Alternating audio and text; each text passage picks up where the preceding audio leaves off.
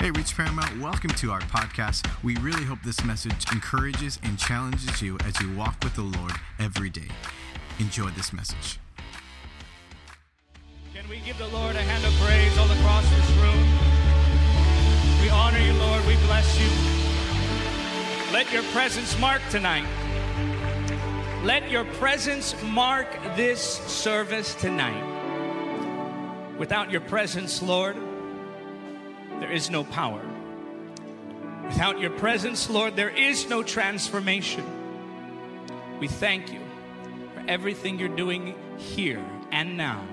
In Jesus' name we pray. And everybody who agreed said, Amen. Well, you may be seated. It's an honor to be here. And I do want to honor my pastor, my pastors, Pastor Omar and Letty, and we thank you for how you've allowed God to use you to bless so many of us. And I was just telling this a little bit of the, I don't know if I, how much time I have. I can't see the timer, so I think we're good. Um, I was telling this story on Sunday that uh, we actually, our ministry, when we first started filming, we did it at the church sanctuary. And we were actually doing live streams before live stream was a thing. So nowadays, you can pull your phone out put on an app and go live right from your phone. But back, back in, I say back then, I'm not old, okay? I'm only 33. It's my year of crucifixion and resurrection, right there. There we go. So it's a great year. Uh, but, but, you know, I, I'm not, you know, old, but I can say things like, because technology has advanced so quickly, uh, say things like back then, uh, we had to actually encode everything, and it was this very clunky, chaotic software that we had to use to put it together. And I'm telling you, we would broadcast on Monday nights from that church in Paramount. And on some Monday nights, we would see God bless the live stream. And the viewership would just skyrocket to like 30 people. and so we, we, you know, the Bible says that the Lord rejoices to see a work begin, so we should not despise the day of small beginnings. And I thank God that many of us were able to find the day of our small beginnings here in this network. So why don't you just give the Lord a hand of praise for the honor and the privilege of being a part of this ministry. And there are many, I mean, I can go across the room. My mom and dad are here, my grandparents are here, my wife is where Jess, I know she sat in the back because Aria can disrupt the service. Where is she? Okay, there you are. Hi, dear. There's my wife, Jess. She's back there. Is Aria here? Did she leave? She's three and she left us. Okay. but yeah, I can go on honoring Pastor Eddie's, Pastor Roxanne. Um, I, I, can, I can't see anyone else's faces, but you know I love you and honor you. Um, I purposed in my heart tonight to stick to one goal and I want to defend and highlight the beauty of the church. Now, the Lord really uses His word as the primary means by which mindsets that are not of His word are shattered. And I pray that there would be a breaking of mindsets as we move through the scripture tonight to see just exactly how beautiful and how effective the kingdom of God is here in the earth through the means of the church. But I want to look at a portion of scripture here, and as we look at this first one, of course, we'll go through several more. I want to really, if possible, if the Lord graces me to do so, really surgically move through these different ideas and mindsets because sometimes the complication with mindsets is they're rooted in all sorts of different lies. And so it can become very difficult to pinpoint that one lie when in fact it's an entanglement of various different paradigms that actually cause the problem and the confusion. And so I'm not necessarily going to preach at you tonight. I want to, again, just go through the scripture and really allow it to correct us. And I'll put myself in there with you to correct all of us. The psalmist wrote, Search me, O God. And in that prayer, he offered himself vulnerably to the knowing eyes of God. And the Lord searched his heart, and his prayer was that God might remove anything from him that wasn't of the Lord's nature. So let's start by going to a very popular scripture here, Hebrews 11 25 where the scripture says, And let us not neglect our meeting together, as some people do, but encourage one another, especially now that the day of his return is drawing near. Now, when it comes to spiritual realities that we experience in the day to day, we have to understand that all spiritual realities are dynamically connected to practical living. And I think that if we go between two extremes, we never really will find that one balance where we find effectiveness. You know, on one side, we have some people who think that to be spiritual is to be strange. And that's not necessarily the definition, or that in order to be effective or really deep, that they have to be bizarre. And I'm thinking many cases actually show that they're not actually deep in the word, they're just deep in some strange doctrine. And so there's this bizarre extreme. And then on the other side, it can be entirely intellectual. It can be entirely about doctrine. It can be entirely about the system itself. And neither extreme is healthy if we're going to see God's hand move in the same way that they did in the book of Acts. Because the reality is that there is a system and there's also a spiritual dynamic to everything that God will do in the earth. Now, looking at this scripture, Hebrews 11 25, Many people will listen to that, and there's lots of excuses that sound clever but aren't actually biblical in nature. I won't read the entire text, but 1 Corinthians chapter 12, verses 12 through 21 tell us of the way that the many parts of the body all work together intricately and effectively. And the fact that every ministry has been assigned by the Holy Spirit, every gift has been hand selected is demonstration to us that God has chosen for all of us to work together. So let's first get this correct that we as the church must gather and we must gather in person. There are excuses that arise, and a lot of this stemming from the pandemic. I, I, I, noticed that there was like the rise of isolation, the rise of fear mongering, the rise of what I call the Christian conspiracy theorists.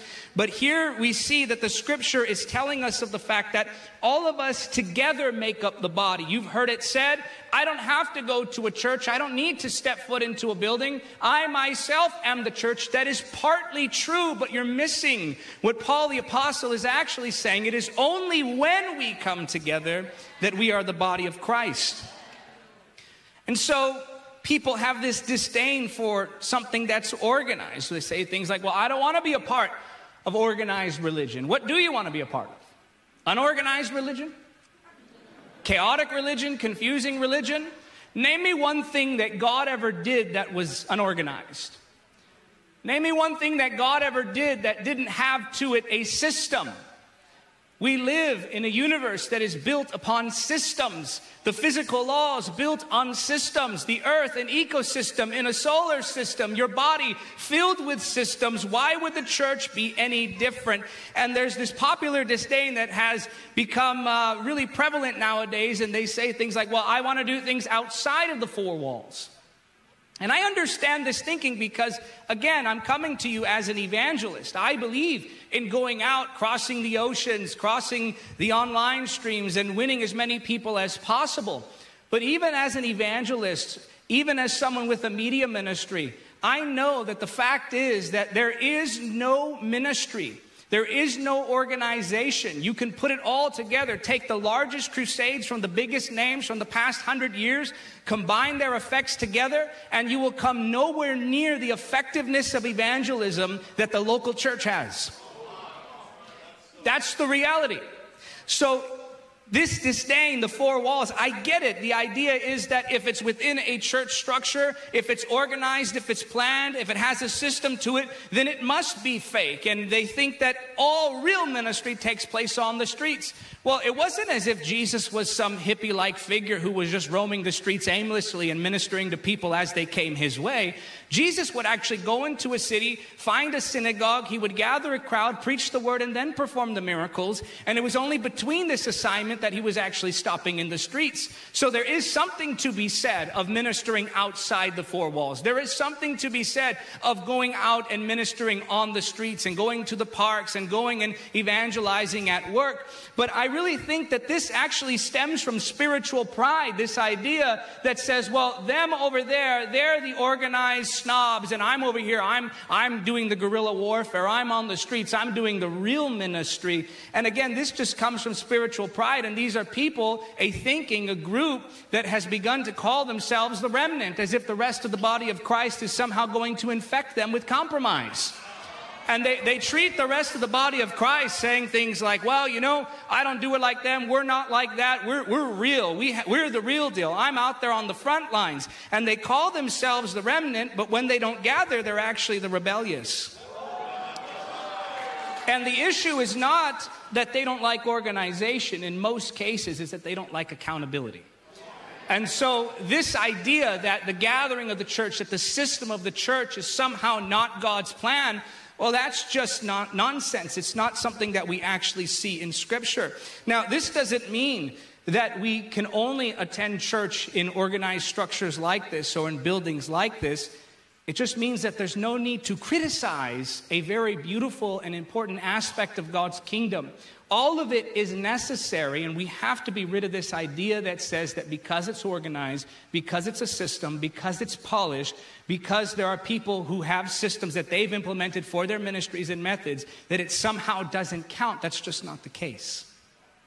Storefronts and houses and church buildings and dorms, coffee shops, parks, schools, etc. All of it counts, but all of it is organized.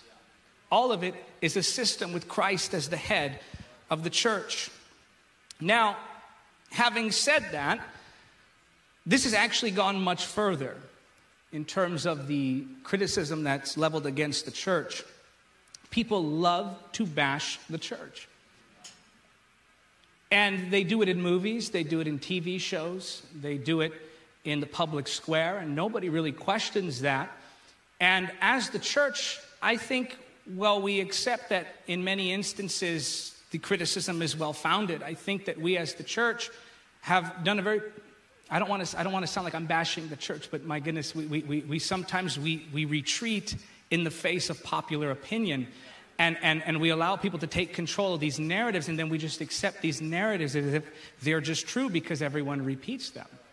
And one of those narratives is that the church is just some wicked, horrible system with all sorts of evil things going on inside. And while we acknowledge that there are problems in the church, the church itself is Christ's bride. That's a beautiful thing that God has implemented in this world. And so we as the church have kind of just, instead of defending the church because we want to save face and we don't want to be embarrassed or we don't want to be swept up along with those beautiful ministries that are being criticized in the public square, we kind of say, oh, yeah, well, I'm going to separate myself from that. That's not us, that's them. And what you're actually doing is moving that line and making it easier and easier for them to push back on the reality that the church is actually God's system. And so we say things like, well, you know, that's not us, that's them. That's not, that's not, that's not our organization, that's their organization. Well, what are you going to do when people start coming against you and your church and your organization and start spreading lies and misinformation and twisted narratives, and then everyone else starts to separate and says, well, we're just not that way. we, we, we allow that line to be moved and we just come into agreement. We, we put our arms around them. Yeah, you know, you're right. We don't like the church either. We want to be that cool kid that just is accepted. Yeah, we don't like them either. And we've all just kind of bought into this narrative that the church is just this deeply flawed. Uh, fundamentally, I'll tell you, fundamentally speaking, for the most part, the church is very grounded fundamentally speaking, the church is doing good. And that's the power of a narrative. This is something I really started to observe, especially during the days of the pandemic and then thereafter. It's just like it opened my eyes to see just exactly how narratives are formed and how, how, how framework is put into place. And really, what these narratives are are strongholds. A narrative is a form of a stronghold, and the enemy does, in fact, deal in narratives. Think of the fact that at the first temptation, when the enemy was confronting God's creation and tempting them and really trying to draw them into this fallen state, that the first thing he did was contradict the truth. He took hold of that narrative. Did God really stay? And he began to get them to question things that they should never have questioned. Now, there are four narratives that I've seen that the enemy has really been working overtime on, probably since around 2018, 2019, and then onward. And this isn't the entirety of the message. I just want to touch on these real briefly, and then I want to talk about just the things that really a healthy church will do and just how, in fact, it does uh, benefit us spiritually. And I'm also going to talk about how we can be more beneficial to the local church and really deal with some of those misconceptions that cause us to complain when we should be grateful. Uh, but that first narrative that I've seen, I call conspiracy Christianity.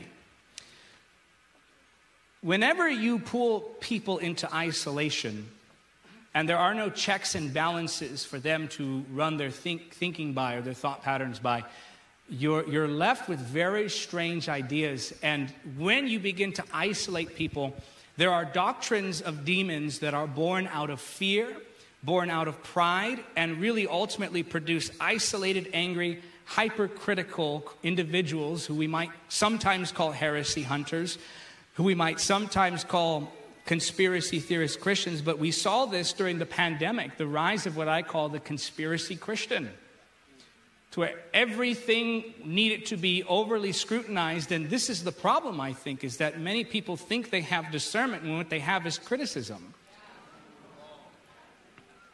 The gift of discernment is not the gift of criticism. The gift of discernment is not vague. Something in my spirit. The Holy Spirit doesn't talk like that. You think the Holy Spirit drops hints? Something about this ministry is not right. I'm not going to tell you what, but something is just not right. And really, what is actually happening is these are people who are being challenged by the word, challenged by accountability, challenged by holiness, and then turn on that ministry and call it something that it isn't.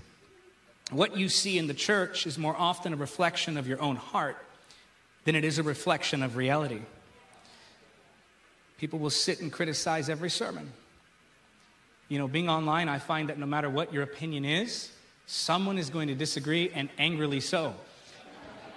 Facebook theologians and YouTube apostles and internet evangelists and coming out of the woodwork. If I preach on healing, you forgot salvation.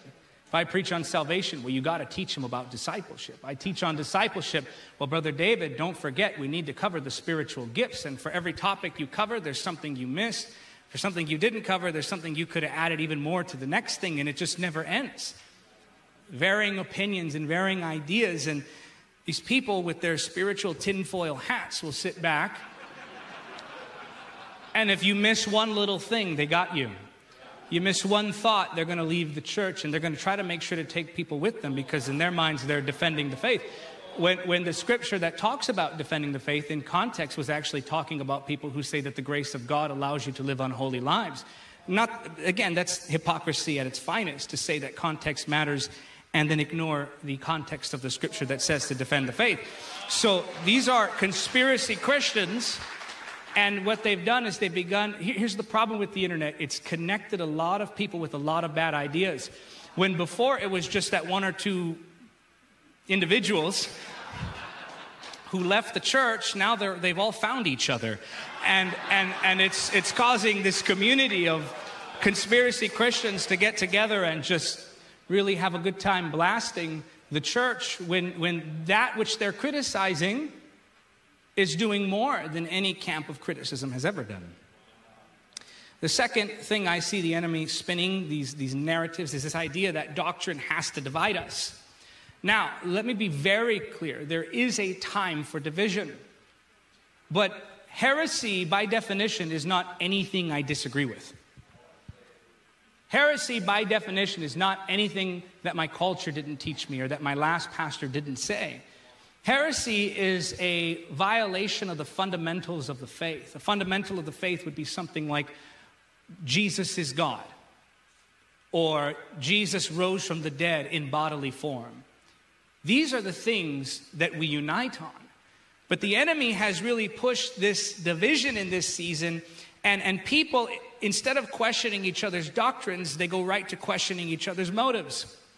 It's amazing to me that someone can stand on a platform and passionately preach something that you agree with. And because you agree with it, you say, wow, that was bold. But the moment they say something you disagree with, you leave the room saying, how arrogant, how prideful. Well, when did we start questioning each other's motives instead of having discussions about these doctrines? I'll give you one example this once saved, always saved versus eternal security. Make a video on YouTube about that, and I promise you, you won't want to make another YouTube video again. But I thought about it more and I thought, what, what, what a pointless debate. I mean, it really is, and it's just people wanting to show off how much knowledge they imagine that they have. And, and, and, and what it is, is, is you're looking at this one individual, and if someone on the, the side of the camp who says, I'm, I believe once saved, always saved, and that man, he came to church, he gave his life to the Lord, he backslid, went back into his old ways, and he no longer bears the fruits in keeping with repentance. So I believe that man was never saved. And then the person on the other side who believes you can lose your salvation looks at that same man in the same situation, and he, does, he says, No, it's not that he was never saved, it's that he lost his salvation. Well, who cares? You both agree that he needs Jesus. and so these doctrines that don't matter pre, mid, post tribulation. What do you believe? It's very important because if we're going to stay in your church, we have to make sure that everything aligns exactly with the way I want to see it. Well, I'm pan trib. It's all going to pan out in the end. And, and, and you say, well, you got to prepare them. You got to prepare them. Okay, well, you believe that the tribulation takes place at a certain point. You believe in pre trib. Okay, what do you believe? You believe that we have to live holy, stay close to God, and keep in prayer. Great. If you're mid trib, you believe the exact same things. If you're post trib, you believe the exact same things. We're all preaching to live spiritually dynamic and strong lives. Why would it matter? And so these are just examples. I go down the list of all the different doctrines, and again, the enemy trying to divide us on these things. And this is a misunderstanding of what is primary, what is peripheral, and we can all find common ground on the fundamentals. Another thing the enemy is pushing is cultural clashing.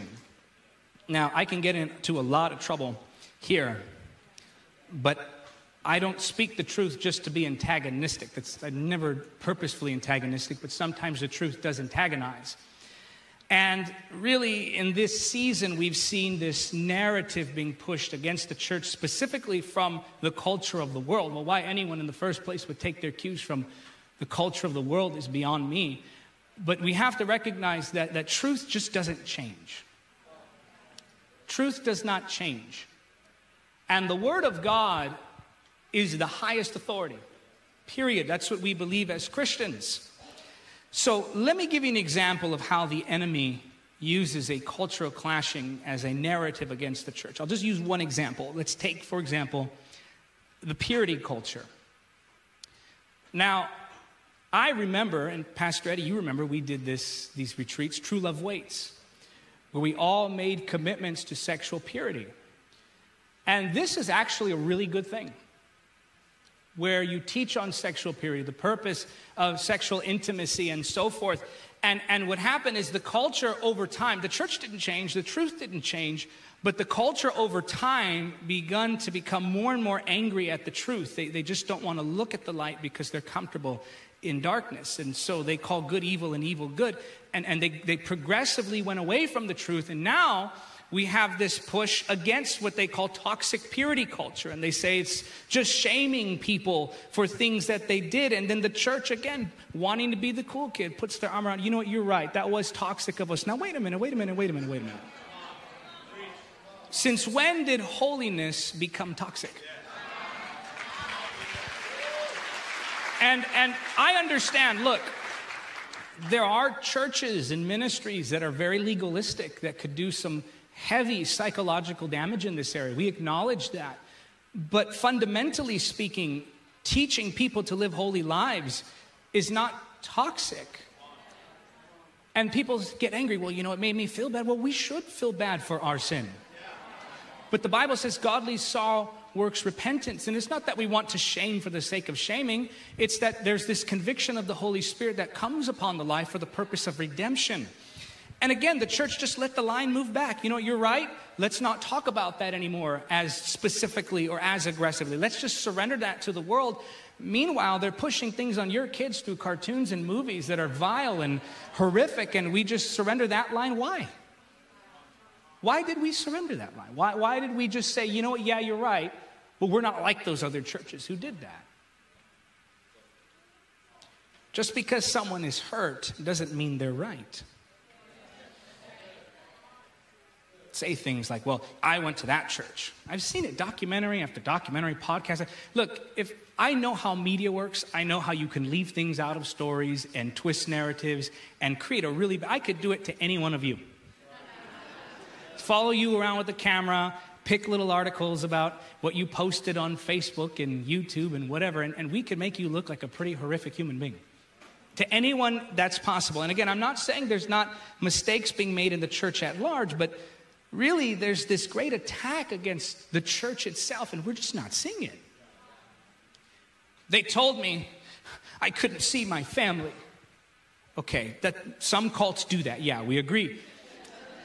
They told you you couldn't see your family, or they asked you to be committed to the cause, and that cost you some time.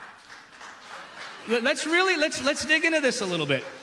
Because I've never heard anyone complain about their jobs. You know, well, it cost me time from my family. And they say, well, they pay me for that. Well, good. Isn't, isn't what we do for the kingdom more important than money? So, so anything that asks for your commitment or takes up any of your time, where you have to rearrange your schedule, now you're going to go and complain and say, "Well, they couldn't, they didn't let me near my family, and they would, they would enslave me to the idea." Like no one's, no one's forcing anyone, and this is just again, again, the culture producing uh, emotionally, mentally weak individuals. And I don't say that, I, I don't say that as an insult or to try to be antagonistic. This is a reality we're facing. They told me what I could and could not eat, okay? They, they told you what you could or could not eat, or, or they, they taught on the biblical principles of taking care of your health because your body's the temple of the Holy Spirit. They told me what books I could read, and, what, and you know, it's always framed in that way. Oh, I wasn't allowed to read this and watch that. Okay, they, they told you what books and movies and TV shows you couldn't read or consume, or they called you on some inappropriate material that you were bringing into the church. So they were abusive. They were abusive or they were honest with you. They rejected me. They rejected you or they challenged you to reject your sin. You see, the, these are the narratives that they spin. And, and again, the church just kind of, because we don't want to get caught in the crossfire, we kind of just back up and say, oh, we're not like them. Do you realize we're losing ground like that? That's how it happens. Now, I read this really interesting um, Twitter thread. Don't worry, I researched it before I. Twitter's not exactly always the best source of information, but there's an, uh, an individual by the name of, uh, if I pronounce his name correctly, Josh Howerton. You see what I'm doing? Uh, I'm going to leave this word out to those starting in ministry. Give credit where you get the material, because sometimes we know. Uh, Josh Howerton, uh, his Twitter handle, if you're curious to see the data points that he compiled here, uh, as at Howerton Josh, H O W E R T O N J O S H. This is what he writes. He says, There's an absolutely, ma- and as I go, he gives the data points there. We're just not going to have time to do that. He says, There is an absolutely massive gap between the cultural slash Twitter narratives about the church and reality. Culture. Evangelicals, and talking really about Christians, that's the, don't, don't think politically, that's the term they use. You're evangelicals to them, okay? Culture. Evangelicals aren't really pro life, they're just pro birth. They don't care about babies after they're born. The data says conservative Christians adopt more than any other population segment, more than doubling the norm. Culture says the church is sexually repressive and anti sex. That's a callback to purity culture. But the data says church going conservative Christians are in a category with the most fulfilling sex lives. Culture says the church is emotionally repressive and destructive to your mental health, Watch, this is amazing. The data says regular church attendance dramatically, that's emphasized, improves your mental health. Watch this. The only people in the US whose mental health improved in 2020 was regular church attenders. Culture. Culture says evangelicals don't care about the poor, they just care about political power. The data says church going Christians are exponentially, not just a little more, exponentially more generous to the poor with both time and money than the rest of the population. Culture says the church is oppressive to women, a tool of the abusive patriarchy, and creates toxic relationships for women. The data says conservative Christian, again, that's you, they just kind of lump us all under that term, okay? Conservative, Christian, gender traditional, church going women are in the happiest relationships in America, and abuse decreases 50% in this category. Culture says the church is morally backwards and bad for society. The data says that the church is awesome for society.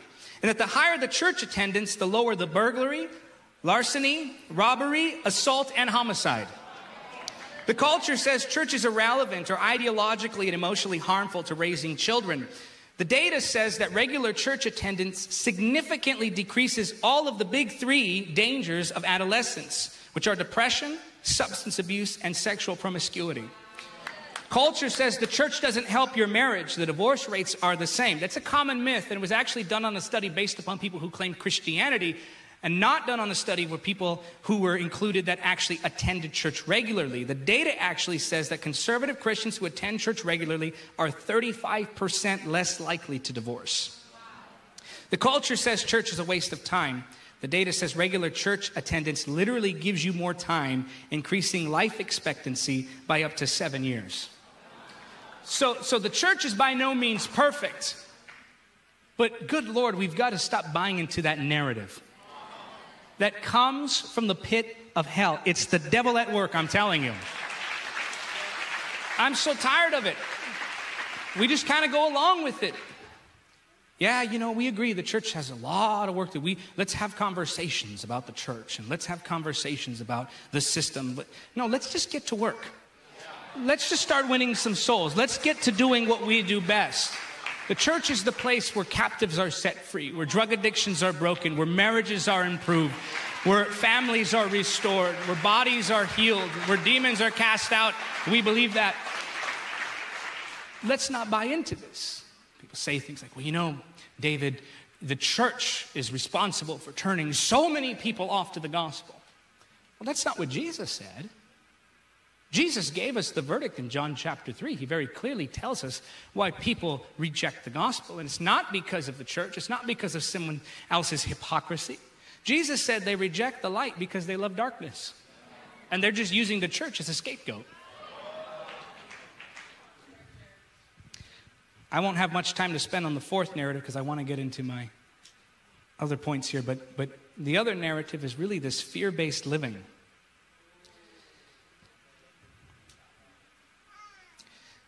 You know, I many of you know, and I talked about this in, in one of the books that I released, and we are re-releasing. This isn't a plug. I sound your typical evangelist plugging his book there.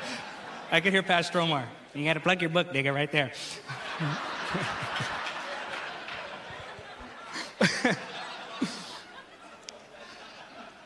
but you know, I, am working on a book, and it's going to be out in summer of next year. It's called Holy Spirit: The Bondage Breaker and it's it's um, I think the subtitle the publisher hasn't approved of the final one yet, but something along the lines of experiencing permanent deliverance from mental, emotional, and demonic bondage.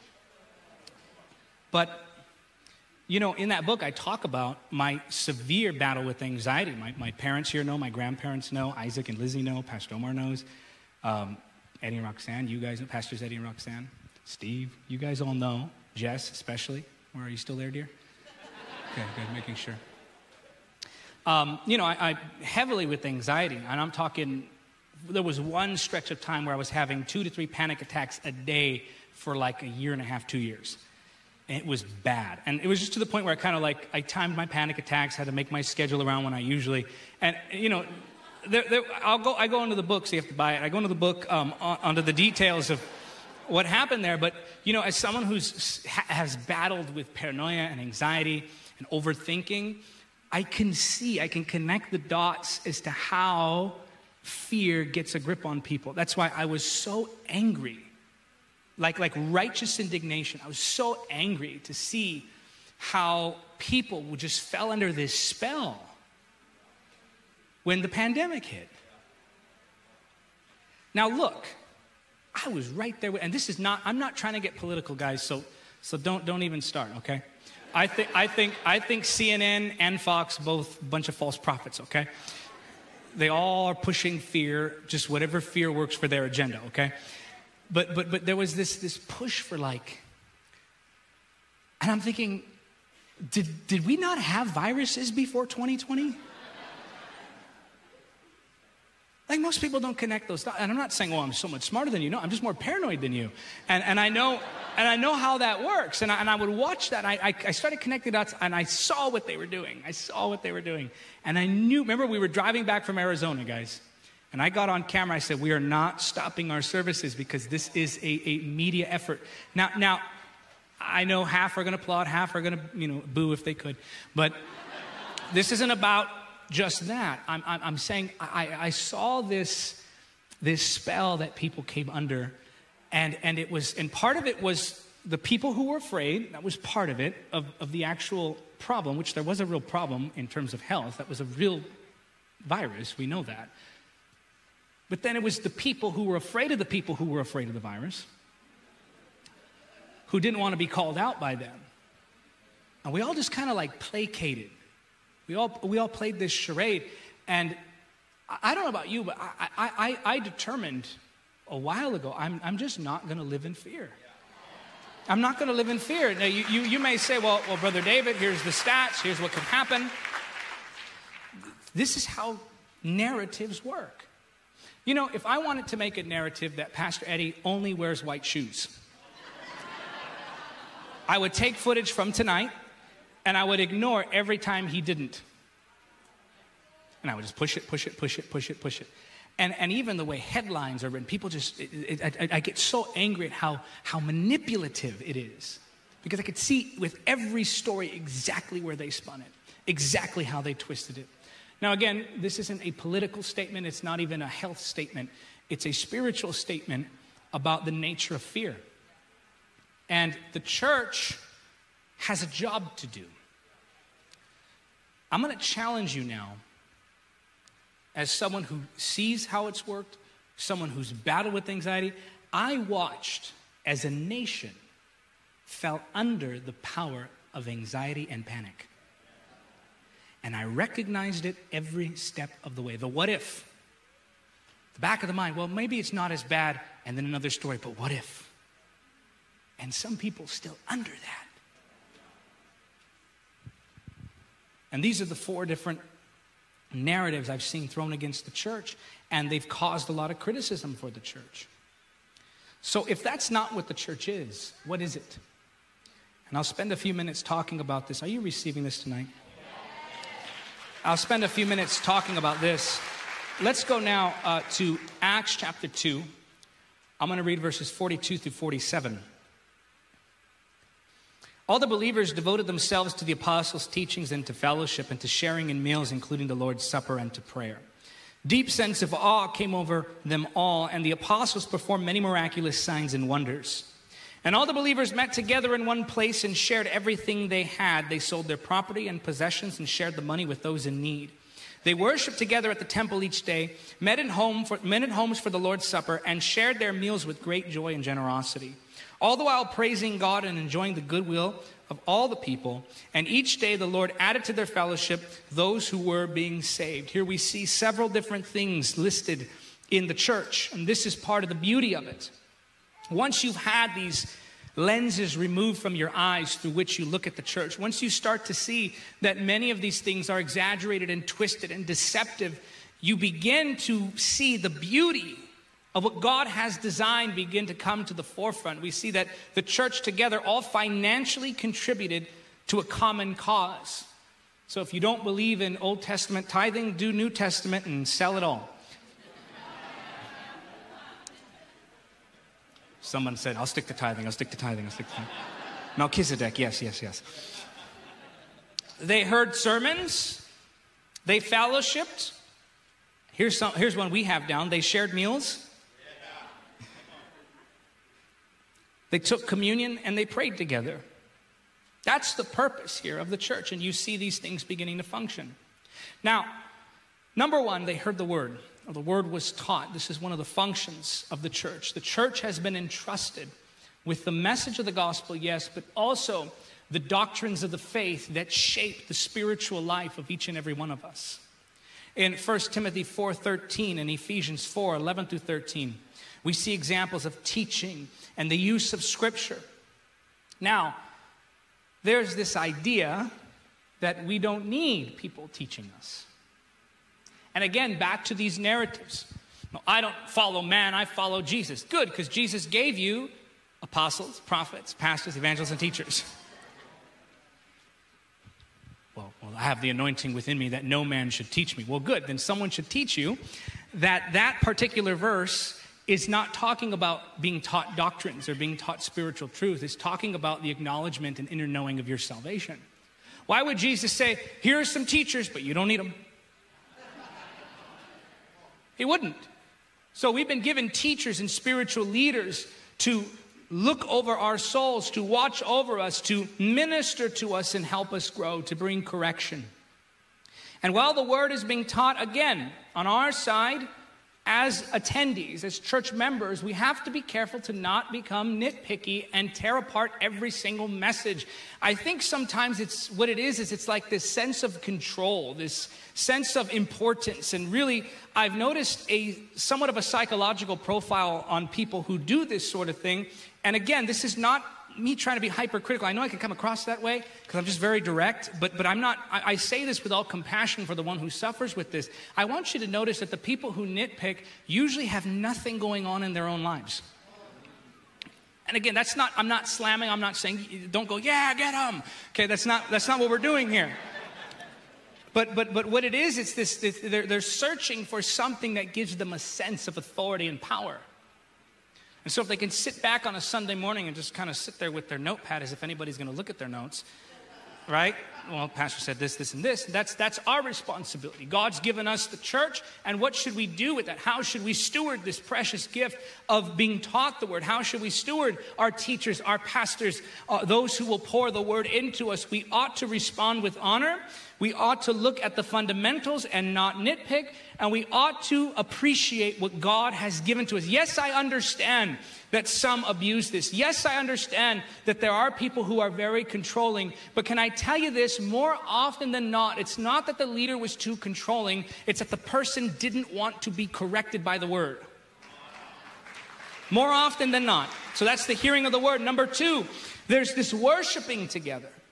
Colossians 3:16 says, "Let the message about Christ and all its richness fill your lives. Teach and counsel each other with all the wisdom he gives. Sing psalms and hymns and spiritual songs to God with thankful hearts." Psalms were divinely inspired. They would actually sing from the Psalms. Hymns are worships, are worship songs, praise to God, and then spiritual songs are expressions of faith and expressions of truths. I've heard this often where people say something like, well, well, I didn't like the song because we weren't singing to God, we were just talking about our own faith. Well, that's a spiritual song. And I think worship isn't just this. Yes, we understand worship is holy living. It's, it's our sacrifice to God that we do every day. But do you realize there is a ceremony and a sacredness and a point in time for worship? And sometimes I think we, we get so hypercritical of what's happening in the music that we forget the moment, we forget the presence. There's a story about a pastor who was greeting people after the church service, and a woman comes up to him just flustered and upset. And she said, Pastor, you know, I didn't really enjoy worship today. And he said, That's okay, we weren't worshiping you.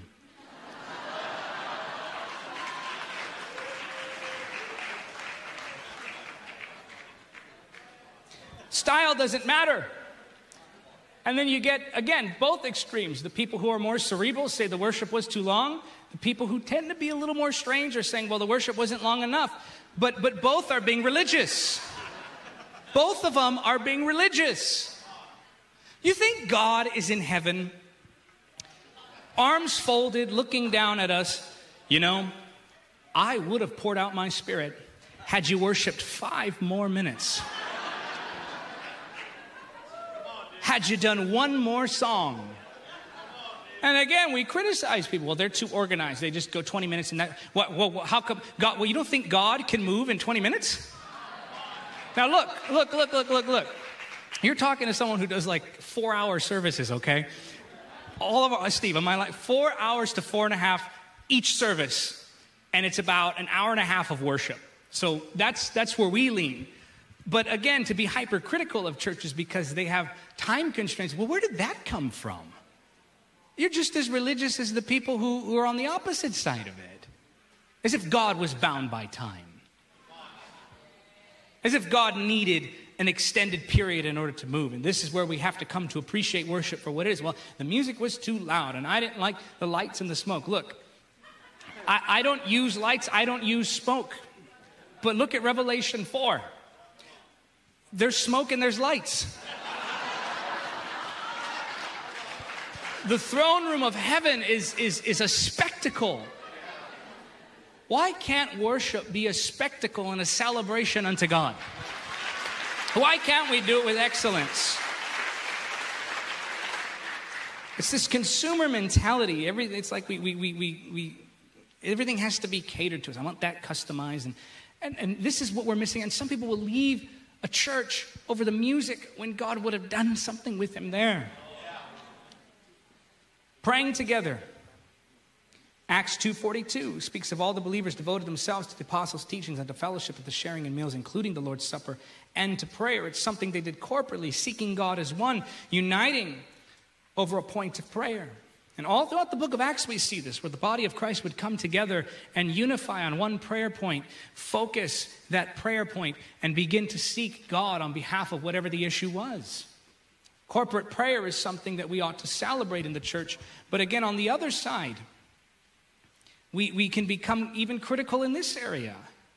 Well, you know, if we, if we really want to seek God, we're going to get up at 5 a.m. and they didn't, they didn't do it. Well, you know, Pastor, if we want to get really serious, they should, they should come Monday through Friday before work, 3 a.m. to 4 a.m. Let's do it. Can I, can I just be honest with you? I'm not a morning person. David said, Early will I seek thee. Well, doesn't like the Jewish day start in the evening? You say, Jesus prayed in the morning. He also prayed all night. Care to join me for that? Again, another point of criticism we can have. Prayer wasn't done on my timeline and so forth. And, but the principle is that we're praying together. And in that unity, we find the beauty. So we see several points of beauty coming out hearing of the word, the ministry of worship, a spectacle unto God. Number four, we enjoy fellowship. We see in Acts 2:42 that all the believers devoted themselves to the apostles' teachings and fellowship. And I'm not just talking about hi and bye. We're talking when we say fellowship about a knowing of one another to where it gets a little uncomfortable. You need people who can tell you when you are not in line. And if you don't have that, you're in danger. And then on the flip side here, now I'm really, gonna, oh goodness, hopefully my time's up. No, I still have some time. Okay, I, I have to say it then. Um, you said, Pastor Eddie said, leave nothing left unsaid. I said, you sure? He said, yes. I said, okay. You know, we talk about fellowship, and then, and then, and then people will leave churches because the fellowship didn't quite click for them. And again, I understand we, we, we emphasize this all the time. We got to be welcoming. We got to be a church that shows hospitality. We got to be a church that shows grace, that brings people into our homes. All of that. That's wonderful. But then on the other side of the spectrum, we have those who will criticize the church because, oh, they rejected me. Oh, they weren't being friendly. Or they say, oh, you know, the pastor has his cliques. It was like a hierarchy. Yeah, Jesus had John. Well, John wrote he was, he was the one Jesus loved, so maybe that's just his claim to it. But we know he had Peter, James, and John. That was his clique. And then he had his 12 who would only hang out with most of the time as opposed to the others. And he had the 72, then he had the crowds. Jesus had cliques. And then in the book of Acts, we see that the apostles who wanted to devote themselves to the word said, Look, you take care of the feeding program. Oh, it's a hierarchy. Oh, it's a system of oppression. Oh, look how they treat their volunteers. Well, wait a minute. Are you volunteering for man or for God? And then, and then it gets even worse because then you have people complaining, well, I went to that church and nobody would fellowship with me. And it's funny to me that that's a pattern that repeats. Here, here's a hint, and I say this again, please. I'm very direct, but please take this with grace and love because I love you. If you have the same problem in every church, it's probably not that they're unwelcoming. You're probably just a little too weird. Look, we get this so confused. We think that spiritual is weird. We're talking real dramatically, speaking in King James. How you doing? Oh, bless the Lord, oh my soul. And, and they say, I want to talk about the deeper things. The, de- the deeper things. What, what do you mean, like end times? You mean like, what do you mean deeper things? You, you mean demonology? Or you, what, what, what do you mean deeper things? What about just showing someone love? Jesus called the weightier matters of the law. And, and, and see, what happens is we, we, we come in very strange, we come in very odd, and then we just expect people to just embrace that. Part, part of why God brought you to certain places was to help you get rid of that. I know this because that was me. I thank God for Pastor Eddie and Pastor Angel. Where's Pastor Angel at? We, we had our run ins with, you had your run ins with Weird Diga. You had your run ins with Weird Diga. This Diga's weird, that Diga was weirder. Okay? everything was this and that. was my, you know, and, and I thought that was it, what it was. It was emotionalism. It wasn't spirituality. And so, so what, we, what do we want? Like, like just constant, you know, stimulation of theology. That's not what it means to constantly fellowship with Lord. You, you know what fellowship is? How are you doing? How, how's the family? What, was, was family not a gift from God? You can't talk about family. You can't talk about life. You can't talk about what's happened. And, and so, so we, we, we we were strange, and then we blame the church. Well, they just, I'm just, and, and we almost wear this like a badge of honor that that's our identity. I'm the rejected one. You know, and, and, and, and this is really like, it's become this, this, this thing that we depend upon, and, and it's, it's, it's our whole identity. I'm the rejected, I'm the outcast. I'm... No, the Bible says you're victorious. The Bible talks about your position being seated in heavenly places with Christ. And so when it comes to fellowship, look, you, are going to have to let the Lord correct certain things in you. And, and, and remember this the Lord wants to change something about everyone to bring us all together. I, have watched this. this was, there, was, there was a man who, and he's probably watching live, and, and he's, he's there house sitting for Jess and I right now. And he, I know, won't mind me sharing this, but Steve, you remember when, when he came in, and Ish, I know you won't mind me using you. This guy was just a little, little odd. Ish was a little bit on the other side. We'll just say that, okay? And then I watched these two come together. And man, when they, when, when they first came together, the other guy was always offended. And you were always annoyed. And it was just, so I purposefully now, you know, I purposely put them in situations with one another. And they're like this now. But you know what happened? And, and he'll tell you, he became more spiritual. The other guy became more grounded. And, and, and you know what they could have done? You, you're, you're this. You know, I used to call people, you're outer court Christianity. I'm deep, you're shallow. Well, well, deep people aren't easily offended like that. So we enjoy fellowship. We promote, number five, accountability. I'll have to move through these because I do want to pray. Number six, we encourage one another to good works. I'll park here for a little bit. Number eight is exercising the spiritual gifts. Let me end on number seven. And if you want more on this, youtube.com slash encounter TV. I did a, this was like a two hour one. So if you're willing to sit through all two hours, it's on there. It's, it's called How Do I Find a Good Church? Number seven is avoiding deception. Hebrews 3:13 says, "You must warn each other every day while it is still today, so that none of you will be deceived by sin and hardened against God." Now, when this verse talks about daily, it's assuming that we're speaking daily.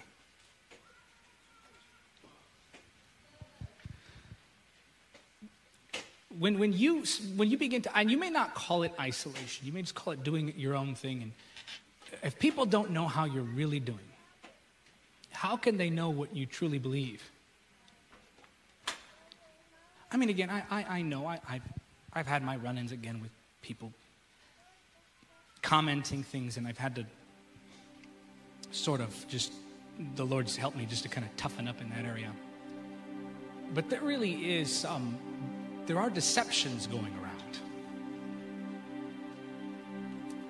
And I think that sometimes we become so fixated on what we think spirituality is, what we think deep means, that we, we forget that the everlasting love of God, His wisdom, His compassion, His power, is most beautifully demonstrated in togetherness. We hear our sister Diane, who received bad news, and she's staying here with us. Why? Because there's there's that power in togetherness. You, you talk about difficulty and you talk about relationship and people who truly know you. That is where the power is. That's where the presence and the power of God begin to really work. And I'm not saying you don't have your personal relationship with God. You guys know I've taught extensively on private prayer and, and fasting and the anointing. And, but, but, but, but we cannot forget that to every spiritual dynamic, there is practical participation. And, and you, you may look at someone else as your enemy, and what do we do? We, we spiritualize that. We, well, that pastor offended me because he said this, or that brother I don't like, he's too weird, and the other one is, well, that one's too carnal. And it's just like you don't realize that it is, it is when God meshes that together. It's that iron sharpening iron that the beauty begins to truly be shown. All of us have mindsets about the church and about each other that are preventing us from growing. All of us have something about our own character that needs to be transformed. All of us can be more like Jesus in one way or another. You need the weird guys like me.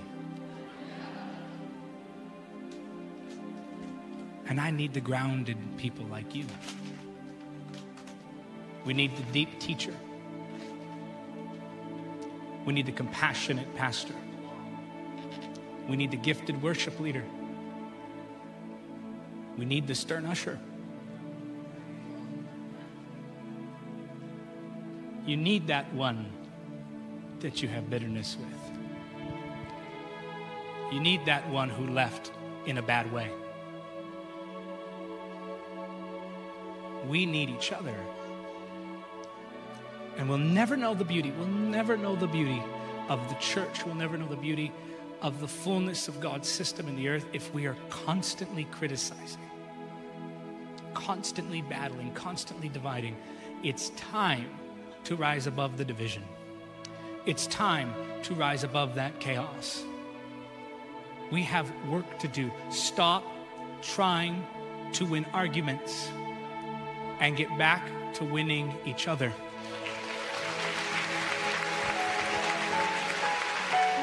And if we as a network, if we as a network are going to really know the fullness of what God's going to do in here, we're going to have to make room for each other. We're going to have to make room for each other. And we're going to have to neglect and reject the, the narratives about the church that the enemy is pushing, those four that I mentioned. And we have to reject the narratives about each other that we form in our own minds. You want that? Do you want that? How many of you say, I want that? Raise your hand. I'm going to challenge you now, and I want to pray with you. You're in this place, and you say, "I could. I, I have some mindsets that need to be broken. I, I, and maybe, maybe there are even some people here that you need to go and make things right. I don't. I don't care what the politics of the ministry are. I don't care what's what the what the situations were, the circumstances, how emotionally it affected you. We have to rise above these things. We have to. We, not like, okay, I, I love you, but I don't like you. Or we're good, but I'm not going to talk bad about you, but also I'm going to keep you. No, what is that? What is that? What is that? You're doing that to his bride. What if the Lord did that to you? I love you, but I don't like you. I'm, I'm, I forgive you, but You want to do a better job at this? You're saying, Lord, I'm ready. Stand up and come to the altar. Don't wait for someone else to do it. Don't look around and say, How crowded is it going to get? how, how many people are going to come before I, I respond. How can I get lost in the crowd? Just come. There's mindsets we need broken about the church, about each other, about pastors, about leaders. You know, there are people in this room who've offended me deeply, and I never went to them. I just let it go. There are people in this room I've offended deeply, and I probably don't even know it. And we just carry these things for what? Oh, God, forgive us for politics, forgive us for maneuvering, and forgive us for bitterness, and forgive us for mindsets, and forgive us for nitpicking, and forgive us for, for criticizing your church, your bride. I think there's still more who need to come. I think there's still more. The Holy Spirit is dealing with you. I want you to stand up. Don't don't don't resist the pull. There's something to be said of acknowledging something like this together. There's something to be said of acknowledging something like this together. The Holy Spirit's dealing with you and you're still in your seat. You need to stand up and come down here right now. Let him talk to you in this way. Let him minister to you in this way. Yes, the presence of God is with you there, but there's some things that can only be dealt with when you've lowered your pride. There are some things that can only be dealt with when you've put it out there and said, "Lord, I'm not going to I'm not going to to hang on to this anymore." Steve, do we have that song I love you, Lord, and I lift my voice? Just get that ready. You know what it is that that melts it? And, and i'm not going to act don't go to somebody after say i carry bitterness i'm offended. Don't do that. Because sometimes i think we just use that as an opportunity to let them know how badly they hurt us. You're just going to let it go okay? You're just going to let it go. And and we're going to leave it here today at the altar and and and we're to we're to do a better job of of the things we believe about the church and about each other so, hands lifted, eyes closed, very simple song. Sing it to the Lord, let Him melt it. Thanks so much for listening to this message from Reach Church Paramount. To stay connected with us, follow us on Instagram or Facebook at Reach Paramount. To give and support this podcast and ministry, visit our website at reachparamount.com slash give.